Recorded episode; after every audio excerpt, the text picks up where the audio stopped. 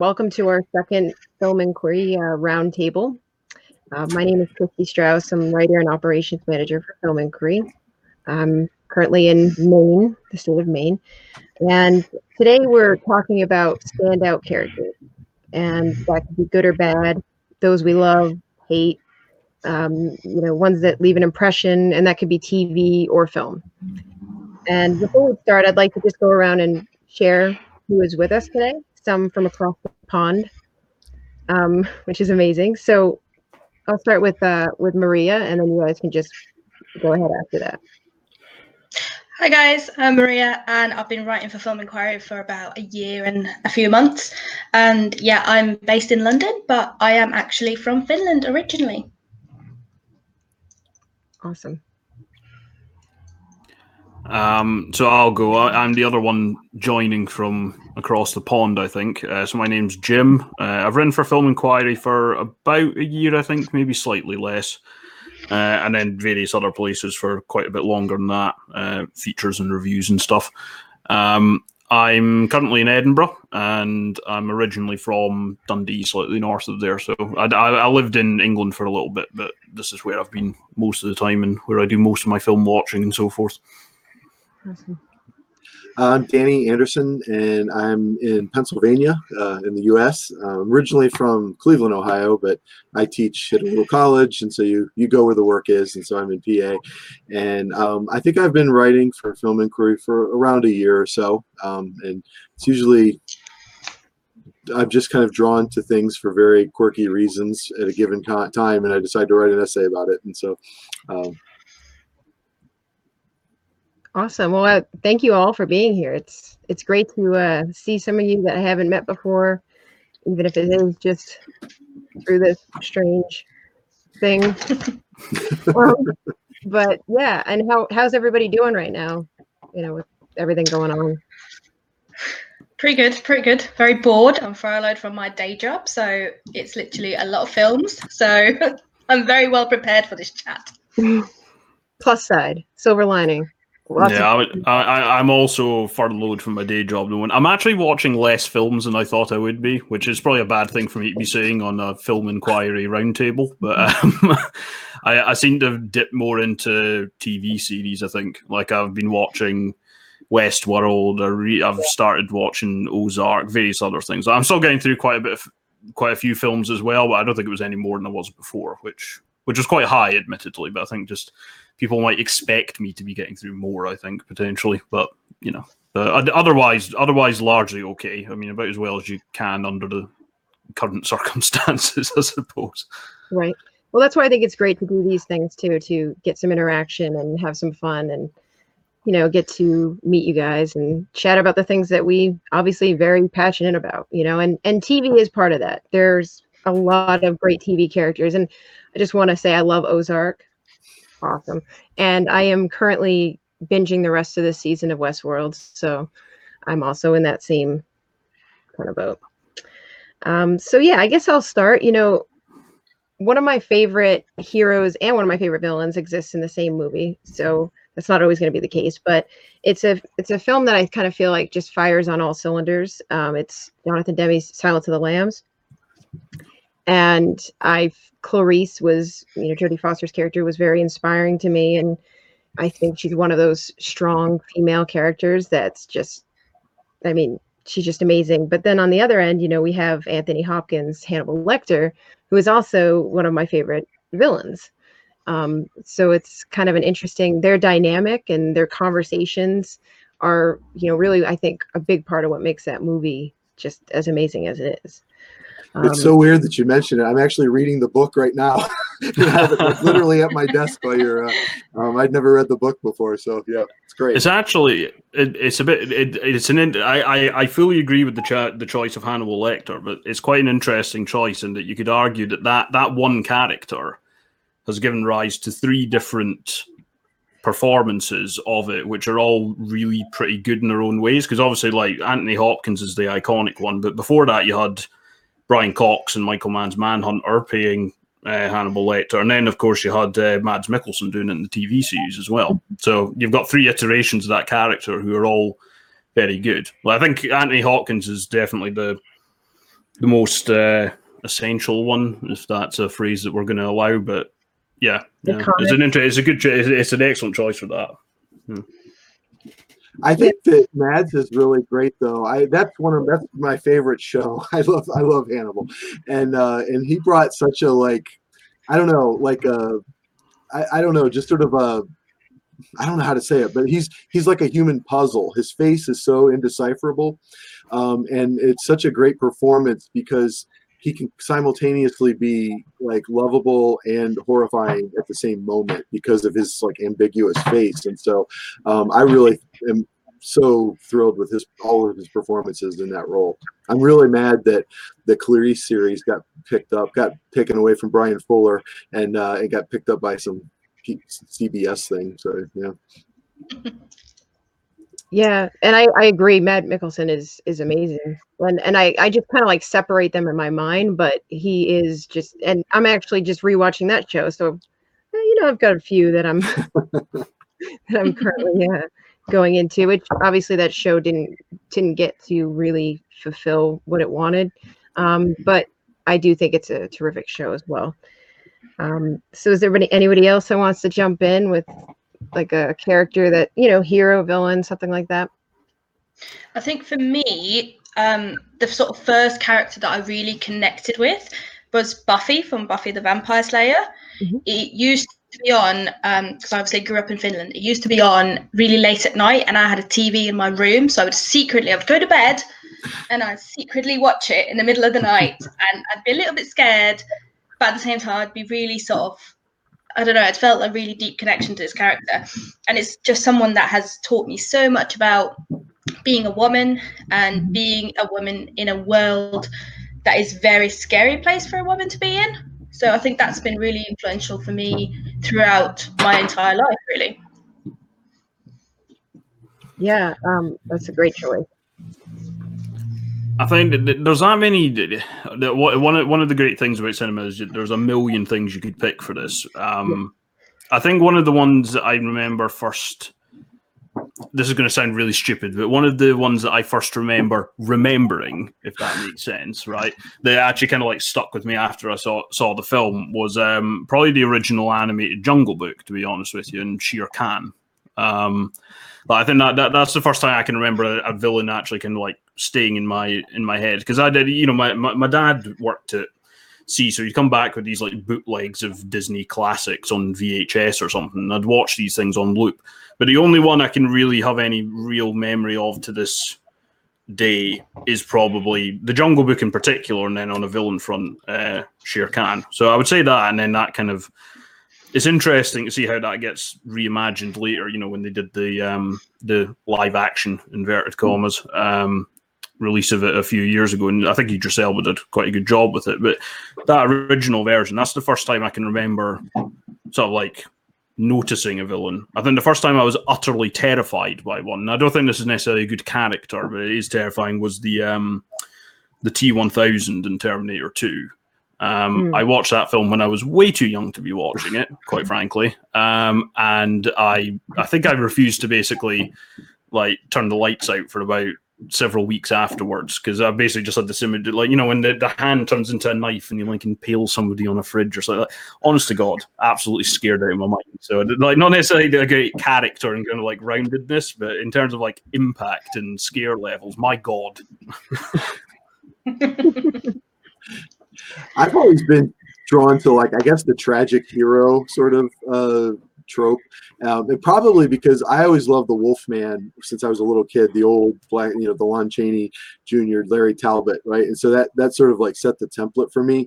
So when I think of like characters that really stuck out for me, I am not like a binge watcher by nature. It's really hard for me to sit all day and watch a single thing. Um, but I did this with Penny Dreadful. Um, and really almost all the characters in Penny Dreadful probably fit this mold, but particularly Vanessa, um, Eva Green's uh, uh, Vanessa, is just such a great character because she's just sort of like kind of doomed because of like uh, her um, upbringing and, and just sort of the tragic events of her youth, um, and yet she sort of tries to do good uh, as much as she can, kind of in in the in that world of, of gothic horror, and uh, and so yeah, I, I particularly love that series. I have not seen the new one yet, the City of Angels one. I haven't. Uh, I don't get Showtime, so I have to find another venue to get that. But uh, but I really loved Penny Dreadful and the the creature, uh, the the the Frankenstein's creature in that series too is just amazing. And I was literally like yelling at the screen in the last season, like don't do this to him right i just i was so like uh like empathetic towards that character yeah I think what's really interesting, sort of, especially going back to um, Silence of the Lambs, is are all good characters? Are they tied to good performances? Because you've got Hannibal Lecter and you've got three great performances, like, like Jim said, but sort of the groundwork has already been made and done by um, the writer Thomas Harris. So I think that's quite interesting to think about. Is there any characters that you know they might be good, great characters, but the performance was a bit lacking? I think so, and I think also are they the right choice for it? Because you know, no offense to the the second um, Hannibal, but and you know, I mean, um, I think that she provided um, what's her name? Uh, Julianne Moore. yes, Julianne Moore. I think she's an amazing actress. She's always amazing, um, but I don't think she fit that character in the same way as Jodie Foster. And it's, I mean, sometimes you know, it might be like bias because you saw her already and you you love that movie, but I I honestly just think that she wasn't the right one for that. So I think it it has a lot to do with the writing. It also has a lot to do with the performances, casting correctly. They just have to kind of all, you know, kind of all. Click. Yeah, it, I think. Yeah, I think that you're you're 100 percent right. I think that there's there's a certain amount that can be put into the script, um, but it does. I, I think to elevate it to another level, it needs a good performance as well. Because I mean, I think there's I think there's plenty of um, you know, I mean, you can look at literary adaptations, and not all of them are are great, but you know from the source that you've got good characters there. But not that doesn't mean in every single one that that necessarily comes across on on film. By the same token, though, you can get a very talented performer who takes something which, if you look at the script, is perhaps a little bit thin. Um, but because they're a talented performer, they can they can really get more out of it.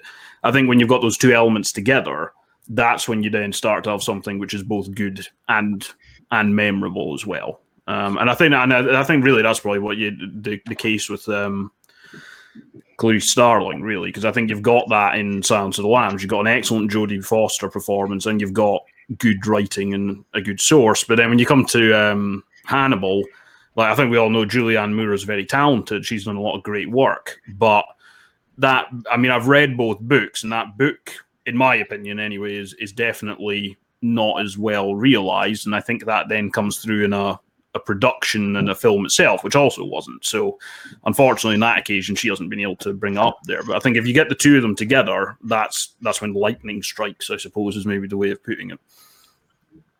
Yeah, I've always, I, that question is interesting. I've been talking with a friend of mine about the Star Wars prequels, and like Ewan McGregor is legitimately great in that role in a way that nobody else in the movie is, right? And so there's something about what he's able to do with his character, written by the same mind who wrote Anakin's characters, right? Uh, and uh, and yet he brings it to life in a way that other people can't. Other talented actors, Natalie Portman's great, right? But there's something so wooden about the script there that her performance doesn't quite overcome for me in the way that uh, that Ewan McGregor's does in that. So yeah, it is um, it is a real interesting puzzle. It, it's interesting you say Ewan McGregor actually, because because going into this chat, this is probably something I probably should have thought of beforehand. But he's actually responsible for another character which I'm going to sort stop short of saying I identify with, but I definitely connected with, and that's Renton from Trainspotting.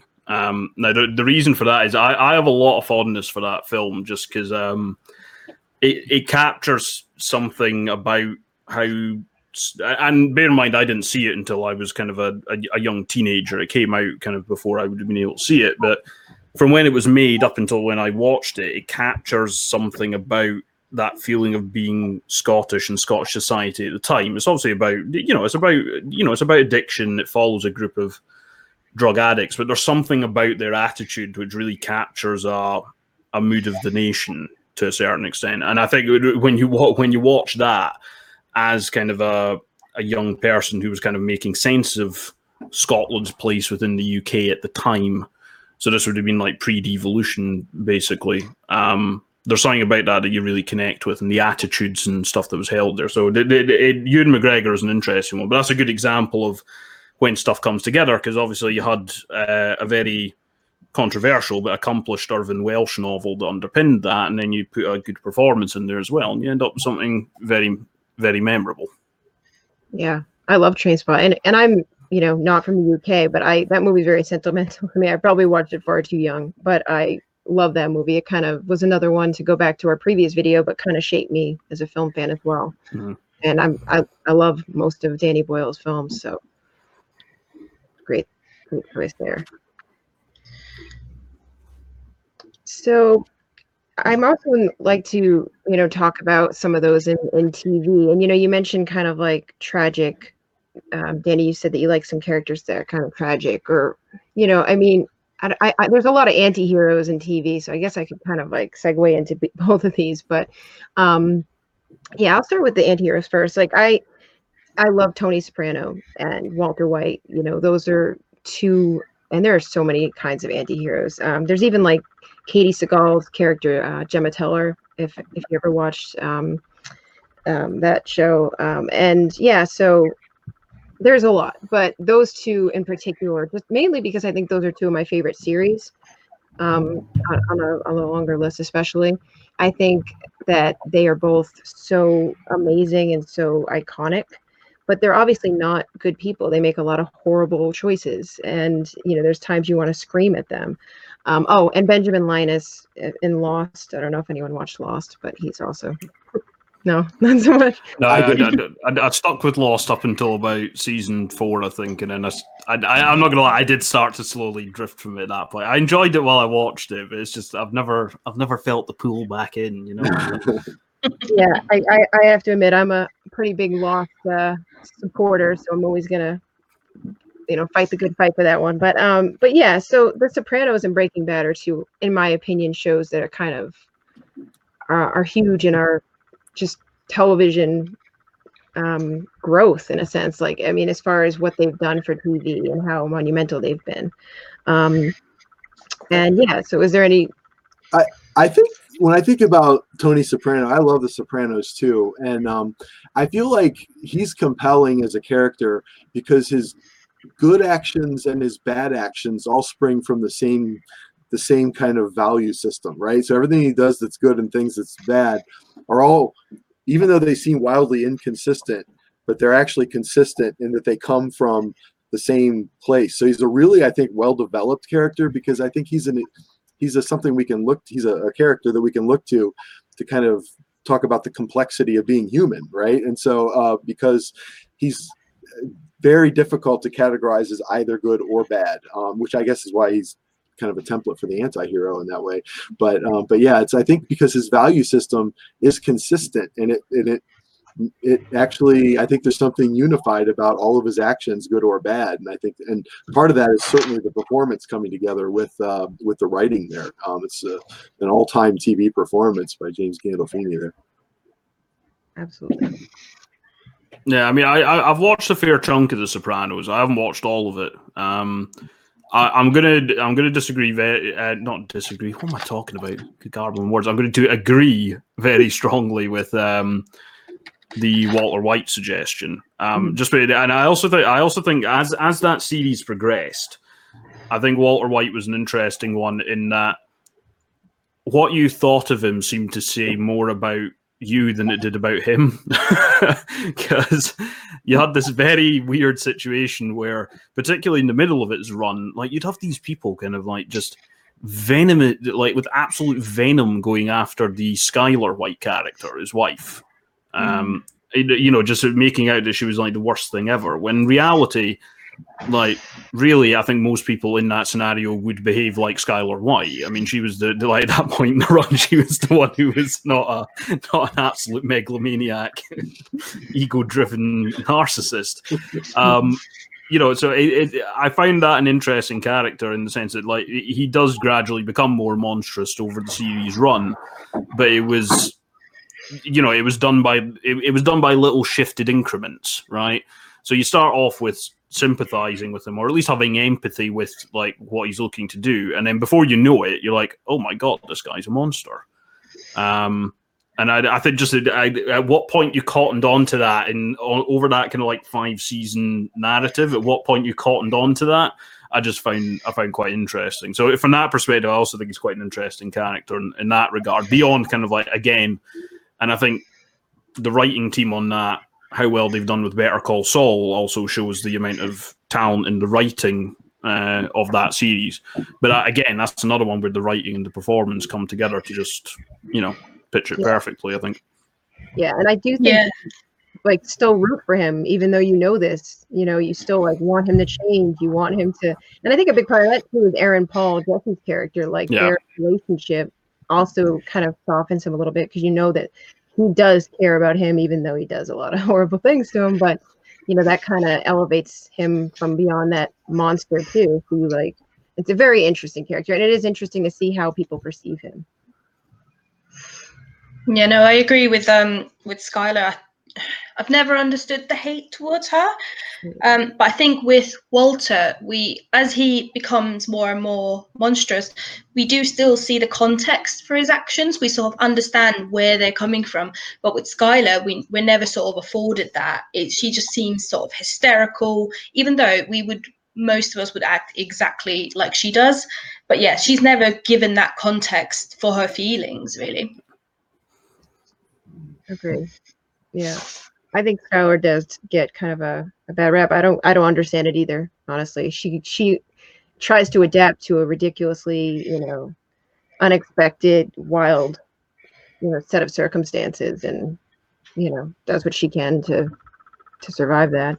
And I realize I said um Gemma Teller. I don't know if anyone watches Sons of Anarchy or ever watched Sons of Anarchy, but uh, Katey Sagal is just amazing as uh, Gemma Teller. Any anyone know? Yeah, she's great. Yeah, yeah, she's great in it. She's great in it. And again, I think it's because everything that she does comes from a place that we really understand. Um, she's a very well-rounded character, and I think what really sells her is that she's often she's very unsympathetic, but again, it's sold off on the performance because the performance is so strong that we want to like her and we want to be on her side. So I think that's just a really good example again of a character that you shouldn't like, but you do. Yeah. Yeah, yeah I think family, that's a big part of her drive, even though she does horrible things. I, I haven't seen um Sons of Anarchy keeps popping up in my recommendations and I've still not watched it. It sounds like it sounds like basically I should get around to doing that. But in describing what you what you like about that character, I think that also gets to the heart of in the particularly in the case of villains, when you actually connect with one and you find it impressive. And it's when you, it's when they have, I'm not going to say good motivations because obviously that's ridiculous, but clear motivations. Um, because yeah. Uh, like there's a lot of there's a lot of like I find that like the Marvel films, which I have a mixed relationship with, like they, they get a lot of flack for villains, right? There's all this talk about kind of like the, you know the Marvel villain problem. I don't really buy it, right?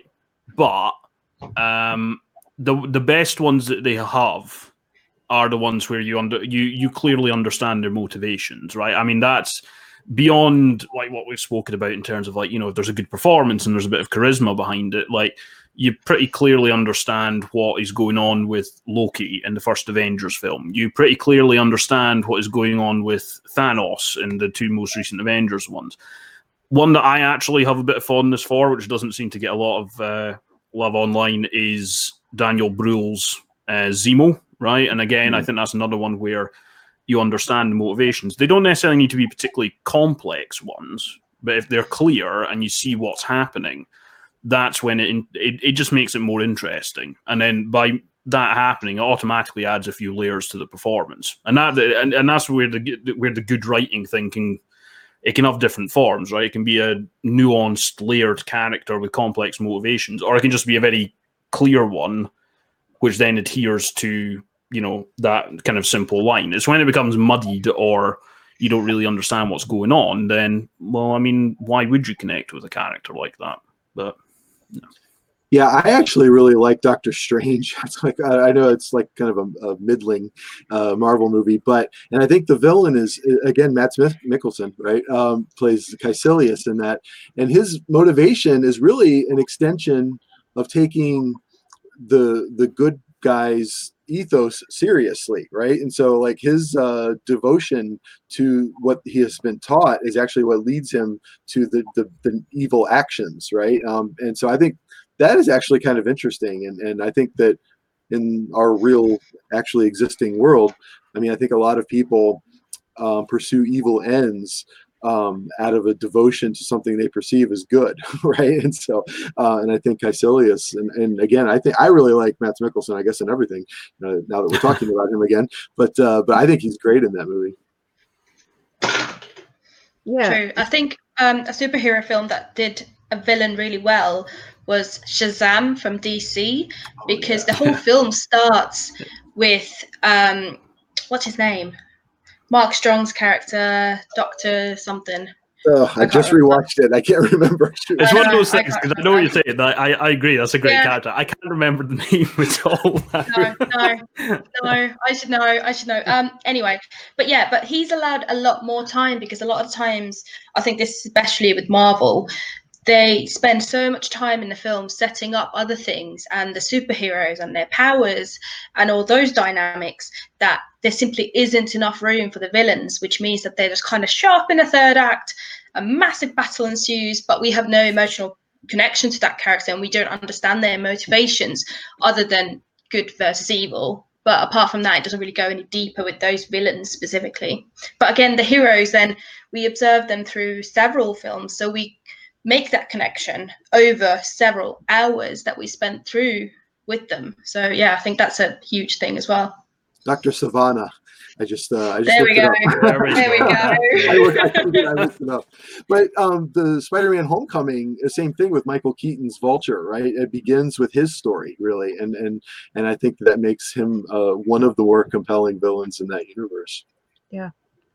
And I, Yeah, I think if they like believe that they're they're doing something right or they start off with good intentions, you know, it always makes for a much more layered, nuanced character.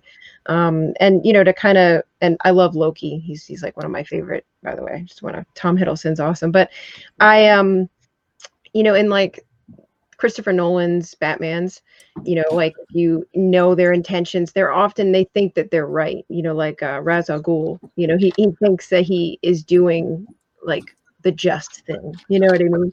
And you know, obviously, if I'm going to mention that, I'm going to mention the you know Heath Ledger's the Joker in the second one because he's amazing. But um, yeah, so I think it's interesting when looking at like villains, they should have some kind of clear motivation as to why they're doing it.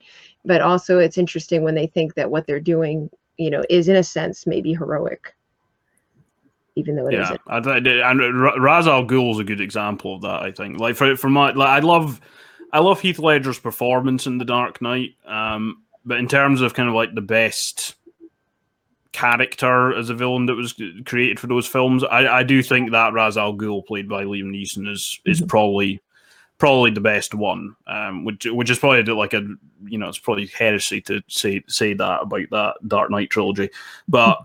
Th- That that's where it comes. It's it's when it's when there's like a it's like it's like we said. It's when there's a clear motivation, and like I think in the in the Dark Knight that that is there, but it's more kind of like this agent of anarchy type thing, right? That's the that's the the motivation. So Yeah. it's interesting. It works and it gives a brilliant performance, but it's maybe like it's less something you could identify with, perhaps. Um, Yeah. Whereas Ra's al Ghul, that misguided idea, is something where you can kind of look at it and go, "Hmm, okay, you're you're a mass murdering maniac, but okay, I see where you started with that." you know, whereas you don't necessarily get that with the Joker, maybe. But, yeah and he's important to bruce wayne's you know trajectory and to Yeah. become batman so it's also very integral into the story too yeah so yeah that i i actually i mean it's not heresy but i, I actually love all three movies. That, that's something i get a lot of uh, heat for is that i actually like bane but i don't put him in the same you know tiers as the other two. I'd, But I'd I, say that. I, li- I like that. I like that I love that performance. But you know, I I like like, I mean, you know, it's not it's not quite on the same level maybe as No. like the Joseph, but yeah, but I mean, just, I think that that that that fit not to spin off into a complete kind of like side thing about that trilogy, but I think like that the last film, The Dark Knight Rises, right. It has a lot of issues, but I enjoyed it, and I think it, it, it wrapped everything up very mm. nicely. And part of that is the villains and the way they hark back to that first film in the series. the so connection with Ra's yeah. yeah. you know so uh, like again like part of what makes that work is those those villain characters and the way it just all kind of like ties into the narrative and overall motivations of the the people in question Yeah, yeah, exactly. Absolutely. So also, you know, with some ha- have, has anyone watched the Leftovers? Do you ever watch that show? No. Okay, I won't go into that. well, it's a good one. But you know, there's there's also some characters in movies. Like some of my one of my favorite directors is um, Paul Thomas Anderson, and you know, there's a lot of characters in his, his movies that aren't necessarily that likable, but they're they're just so stand out. Like like I'm gonna throw out the Master, even though that's not my favorite of it, because I just think that Philip Seymour Hoffman and Joaquin Phoenix in that movie, both of their performances and their characters are just so um like intense and so compelling that you know I have to at least like throw them out. But um yeah, and then everybody obviously in Magnolia and stuff too. But also, you know, Daniel Day Lewis in um There Will Be Blood. Um I don't know if anyone's seen all those. I yeah I've, I've seen most. I, I'm I'm disappointed this didn't come to come to me before before you mentioned it, actually because There Will Be Blood is probably one of my favorite. Not not to be a cliche, right? Because like eh, like every guy my age, like you know, seems to think There Will Be Blood is the best film ever, right? But it is very good, right? Anyway, but um, I. Paul Thomas Anderson's films in, in in general, like yeah, there's a lot of very well realized characters there. Again, where like the writing comes together with the the performance. I think Magnolia that you mentioned is one. You've also got Phantom Thread as well. Mhm. Um, as nice. a recent thing. I think the Master is an interesting one though because it's not it's not my favorite of his Mhm. films. I mean, I say that like, I, I can't think of any of his that I actively dislike. Right, so I mean that's not to say I dislike it. I think it's fantastic, but it's an interesting one in that it's not my favorite of his. But those two characters um, really do stand out, um, and I think part of that is because because of what you said, Kristy, is the the intensity of the performance from both Joaquin Phoenix and Philip Seymour Hoffman. But that's an interesting one. That, that, like a lot of it, a lot of his characters are not. They're not showy for long stretches of the film, and then they'll have these moments where it's just like that. That bottled up intensity just comes like you know piling, you know, flowing out. Um, so yeah, it's it's an interesting one. That I think. Yeah. Um, yeah, and Joaquin Phoenix definitely has that a lot of those moments in that movie. Yeah. and no, that's not one of my like I mean I, I love all his movies and that's not my favorite, but those performances do just stand out. And Daniel Day Lewis in general has probably a lot of characters. Um, you know, I love him in Gangs of New York. Yeah. Very big Yes. Fan. But uh, you know, Bill, he is just like iconic in that movie. He is so amazing. And you you actually do have sympathy for him too. Um, even though he's he's the obvious like villain of the movie. And I think that's mainly because of um, the dynamic between him and Leonardo DiCaprio, primarily. Which, you know. Yeah, definitely. I'm gonna get a lot of heat for this. I I really dislike Wes Anderson and his films. I'm so sorry. I'm so sorry. I can appreciate it, If, if, I if, I had, if I had sleeves, I'd roll them up right now. I'm so sorry. I can. I don't. I don't actively hate them, but I, I can appreciate them and the visuals of it. But I think the way he writes and portrays characters is a very bizarre one. I feel like they're always just one aspect of a character. Um, I think a really good example of a character I can't stand is Gustave from Grand Budapest Hotel. Even though it's played brilliantly by Ralph Fiennes, it's, it's beautiful performance. But I think as a character, It's annoying, so annoying, and I know people are going to hate me so much for this, but I had to say it. I think Wes Anderson. I mean, I I really like his movies. Um, I'm not someone who's gonna. I'm not gonna roll my sleeves up. They're already rolled up. I, I never. Yeah. But um, um, I think you have to almost think of what he's doing as something different than traditional narrative cinema. And I think his characters are not.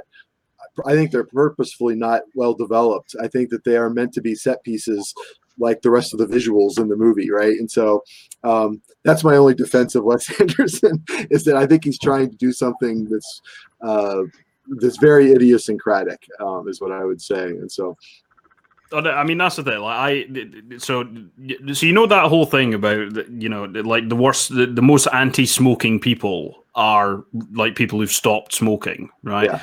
I mm-hmm. to a certain extent, and I don't want to make out like I'm some sort of like Wes Anderson zealot here, right? I'm not, but like I'm basically the equivalent of that for him because the first Wes Anderson film I saw was Fantastic Mr. Fox, and I hated it. I hated it with an absolute passion.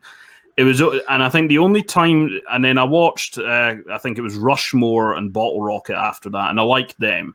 But I don't think I really connected with his films until Moonrise Kingdom, right? I think that was the first one where I kind of, you know, because I didn't like, I also didn't like the Royal Tenenbaums. I could take or leave the Darjeeling Limited.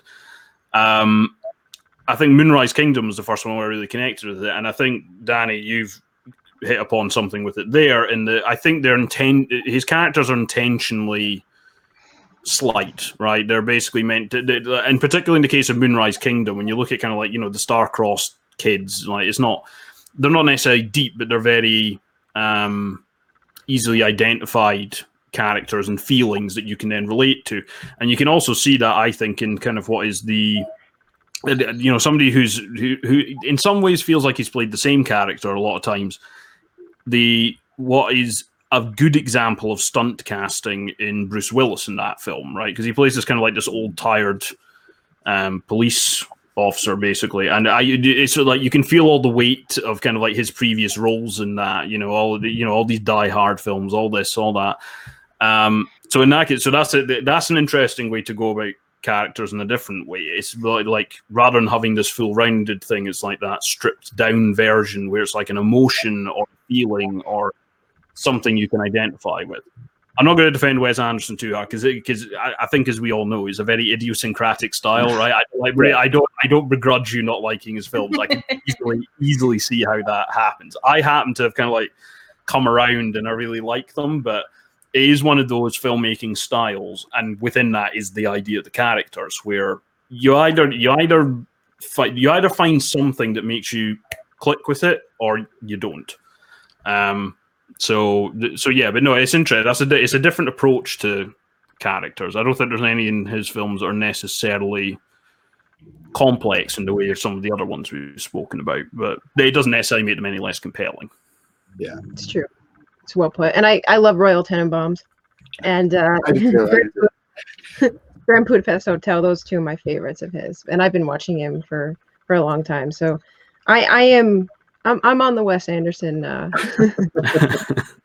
but you know, um, yeah. So I'm trying to think. Oh, you know, speaking of like comedy kind of characters in a sense, um, I love the Coen brothers, and I think a lot of their characters have, you know, and many of them are also not very good people or they're doing bad things, but they often have really interesting, compelling characters and very funny, um, sometimes darker than others, you know, but that those are some ones that stand out, you know, like Marge from Fargo or, um, I mean, pretty much everybody in No Country for, for Old Men. Um, including Javier, Javier Bardem as the villain. He's just like, yeah, come on. And yeah, and uh, and then you know you also have like the dude, um, like Big Lebowski, which I have my bowling ball right there. um, but yeah, so those are just some of like other than like Wes Anderson, like kind of quirky humor characters, those are some other ones. And then there's also some Judd Apatow, I guess, comedic characters that stand out. But I don't know. I, I love the dark humor, so those are often ones that resonate. Yeah, I I think um that Marge Gunderson is a good one actually because I it's also a, a reasonably because it's funny if you if you look at any like because there was an AFI list of like you know heroes and villains or something like a, a, number of years ago. I can't remember exactly when it was, but it's also it's notable how few on the heroes list were were women, and it's interesting when you then look at the ones that are because Marge Gunderson, I think, I think, I think is one of them, but you know, quite low down. But she fits into that category along with, I think, I would also put um, Ellen Ripley there, you know, mm-hmm. Sigourney Weaver's character from the Alien films, whereby they are female heroes, but they are they are also female heroes. Like they're not just um, you know like empty roles that have been written and filmed by a, a female actor. There's so there are actually kind of like aspects to that character which are enhanced or are could only come through with a, a, a, female role. And I think in the case of Marge Gunderson, the fact that she she's pregnant throughout the film basically is a key a key part of that. That series also it's got quite a good record for that because Molly, I forget the name, Allison, Allison something, but the TV series, the first yeah. series of the TV series, uh, Molly Solverson that is another character, uh, and it's very much in the Marge Gunderson mold, as you can imagine from that. But it's also another example of a, a female. The hero is maybe struck as like you know hero you think like capes and stuff right? But a female protagonist which is really well realized and, and performed. So like i think the, the the influence of that marge gunderson character on stuff that came after as well is so important. Yeah she was very courageous very um, you know, despite being pregnant and you know maybe being out of her you know element at times, I guess she's very confident. She just head you know goes right for it, and she's an amazing character. And Frances McDormand, always awesome. Yeah, I think the Coen brothers are interesting because I feel like they're a little different than Wes Anderson, but not entirely. I think that they have like a central very often. I'm not saying I'm sure you can find cases where this isn't true, but they have a central, really well developed character like Marge or like um, or like uh, uh, just the guy from A Serious Man, if you've ever seen that movie, yeah. right? This really well developed character who is surrounded by like filmic types, like uh, archetypal, right? That that don't have any depth. They're just sort of images of characters that you've seen in other genre, in, in, within the genre that the movie is part of, right?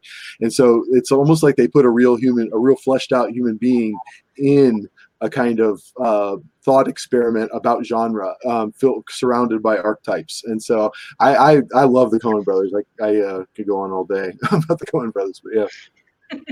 yeah, me too. Trust me. Yeah, and Michael Stuhlbarg and Serious Man's terrific. So is uh, Inside Llewyn Davis, which is one yeah. that I feel kind of gets yeah. lost a little bit. Yeah. Yeah, totally. You know, that's probably my favorite Coen Brothers film because I feel, again, it's it's a film where very little happens, but it feels a very rewarding experience nonetheless. The film, they're like, well, what happens in it? not much, but it's still it's incredibly. And again, Oscar Isaac is really good, but I feel like Coen Brother films they've got so much to say about the world that they're portraying, and they're very rich sort of worlds. They're not there just to you know look pretty, but they also portray something quite real for me at least. Yeah. And so is I know that um, Danny has to go. So is there any anything else? Any characters that we didn't get to? Anything you want to throw out before? Could I finish? throw throw one out? Um, I guess it goes to the writing. There's certain characters that are just sort of. There's always a moment when someone's going to reinvent this character, and I'm thinking of like Sherlock Holmes. Okay, how many different versions of Sherlock Holmes have we seen that have been made very contemporary in all those moments, right? And so one of my first, I think I said this on the the last video chat we had about the old Basil Rathbone uh, Sherlock Holmes movies with Nigel Bruce as Watson. Uh, I grew up on those things too on late night TV, right? And so um, that was very much out of film noir, right? And, that that moment of Hollywood. But he's been made um, postmodern with the the uh, Benedict Cumberbatch uh, Sherlock series, right? I particularly think that Andrew Scott's Moriarty is like one of the great TV characters of all time. His take on Moriarty is just fantastic, and he's just his performance is just so unnerving and yet enticing at the same time. I, I could just watch his face twitch and and uh, for three hours, right? And um, and so yeah, I think that Sherlock Holmes is a character that allows really great actors uh, to do something that's kind of specific to their time um, based on this kind of timeless character. And so I just wanted to kind of throw that out there as, a, as an example of uh, somebody that TV keeps going back to all the time. One of my favorite TV series from the 90s was the Law and Order Criminal Intent uh, with uh, Vincent D'Onofrio. Um, and his Bobby Goren, which I found finally reruns on some WeTV or something. I've been filling up my DVR with old episodes of this. Um, and uh, his Bobby Goren is basically a, a take on Sherlock Holmes, and uh, and uh, and Olivia d'Abo was on that series as his Moriarty uh, kind of foil. And so, I mean, that that's a, a, a character that is always contemporary for some reason. I mean, in terms of in terms of reinvented, like characters are constantly reinvented. I mean, I suppose a key one is James Bond, really. I mean, like, I mean, I mean, when you think about like how different those iterations, like basically, as far as I can, depending on who's playing James Bond, I can love or hate the film. Really, mm-hmm. Like I, I cannot stand Roger Moore. I just, I just, I just, I just cannot. I hate it. It's so bad, right? I, I mean, it's just like you know, it's like you take all the all the like slightly worrisome, questionable aspects of that character. And it's like, oh, I know what we'll do. We'll give it to like an absolutely smarmy asshole. Like, no, like no, absolutely not. But um, you know, and like not not to be biased, right? But obviously, like my preferred one is probably Sean Connery. Big surprise, but um, but you know, it's just like that character, right? It basically lives or dies on how good the actor is in the role, right? But then also the writing as well, because like Pierce Brosnan started off good, and then it just went off a off a cliff edge or you know off an ice cliff parasailing or whatever. But um, so in terms of like characters that are reinvented, like yeah, Sherlock Holmes is one. I think James Bond would be be another. I think we're getting. I, I think if you come back to it in like 10 years or so, like a lot of the superheroes we're seeing right now will be in that category. I mean, we've already seen like umpty, umpty, thrumpty Batman, you know. Um, I think eventually you'll probably get to that stage with others. So, like, the, yeah, you're you're right. They reflect the time in which they're made because obviously, like Michael Keaton's Batman is very different to uh, Christian Bale's, and both are wildly, wildly different to Adam West's. Um, you know, so that, that I think when you find those characters, it's quite interesting because it's quite interesting to see just how wildly they can vary from iteration to iteration. I think mm. what's also really interesting is how our perception of characters can change over time. I don't think Jim and Danny might agree with me on this, or you might not have a personal experience in this, but a character like that is Carrie Bradshaw from Sex and the City, ah. because you you grow up, you're a young woman, you watch it, and Carrie's kind of the center of the TV series, and it's fun and it's sexy and it's a little bit naughty, and you watch her and you're like, oh my god, you do a BuzzFeed quiz and you want to get Carrie out of that personality quiz, and then 10 years later you realize that she's a terrible a terrible character and a terrible human being really. Yeah I, I, have I've watched altogether more of that show than i think people would expect me to. Oh yes. So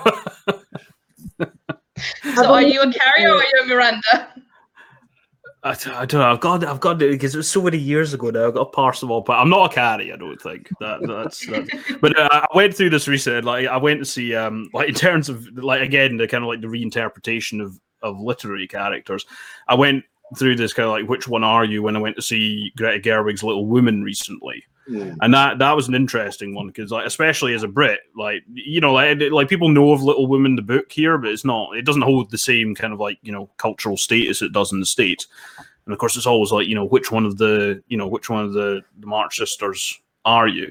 And I find it interesting afterwards to find out that there was this real kind of like hatred for Amy. Um, you know, was played by Florence Pugh in that version of the the film because I looked at that and I was kind of like, well, yeah, I mean, she's a bit bratty at points, but like, you know, you kind of understand where where a lot of it's coming from. I think she was portrayed quite sympathetically, so it was just interesting to find out that on the basis of reading the book and watching previous adaptations, that character comes out as the one that like nobody wants to be associated with. um, so in that in in that case of like reinterpreting characters Mm-hmm. That that would be another like an, another one in terms of like you know which one you identify with. It can change wildly again depending on the the iteration that you've ended up watching. Well, and, and Maria makes a great point. I think that that's one of the great things about art in general, right? Is you, if I read a book or watch a movie when I'm 20 and read it again when I'm 30, I'm an entirely different person, right? And so it's a way for you to kind of judge your own growth as a human being on how you kind of uh, re-engage with these artworks. And Yeah. it doesn't make Sex in the City any less of a good series. Uh, maybe it does. I don't know. I actually I didn't watch that, but um, but uh, but your kind of relationship to it has changed, and I think that's uh, I think that's what's beautiful about it, right? Yeah, absolutely. And I uh, loved the 90s Little Women. Um, and then, you know, I, I was like, Winona Ryder all the way. I'm Jo. Um, and I just wonder if any woman watch girl watching that is wants to be anyone but Jo. But you know, I don't know.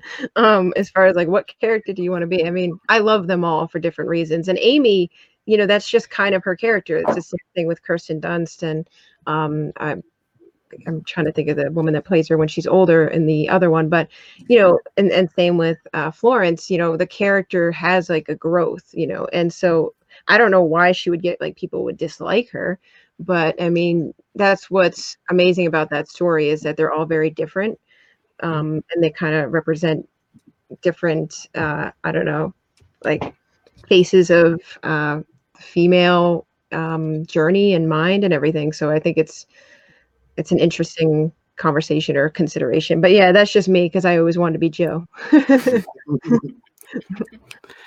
Yeah, I, th- I think when, when I was talking about it before, we eventually the, the the whole like it represents different aspects. I think the, the preferred method seemed to be to dec- declare yourself a percentage of each Marxist, or right. you know, like I'm forty percent Jo, I'm twenty percent like that. That seemed that seemed to be the the preferred method in the end, rather than a, an all or nothing scenario. Yeah. No, it's probably the safest bet to do.